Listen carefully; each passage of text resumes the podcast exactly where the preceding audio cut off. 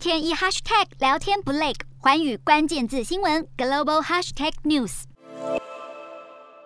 现在不少国家纷纷对俄罗斯祭出制裁，但少数国家还没有明确表态。其中，东南亚的马来西亚就表示，除非是联合国通过的决议，否则不承认任何国家的制裁。不过，此举啊也被俄国媒体解读为马来西亚是支持俄罗斯的，而这也让马来西亚外交部长赛福丁赶紧是出面来澄清。赛福丁他就表示，与俄罗斯政府不曾商讨有关直飞航班与半导体出口等议题，俄国媒体是断章取义，并且马来西亚对乌俄战事抱持中立态度，而作为国际贸易国，更是开放看待任何国家的航空公司在马来西亚的营运计划。至于电子产品与半导体出口，赛夫丁则解释没有涉及国与国之间的讨论，最后更强调担心有任何一方会误会，将导致马来西亚的权益受到影响。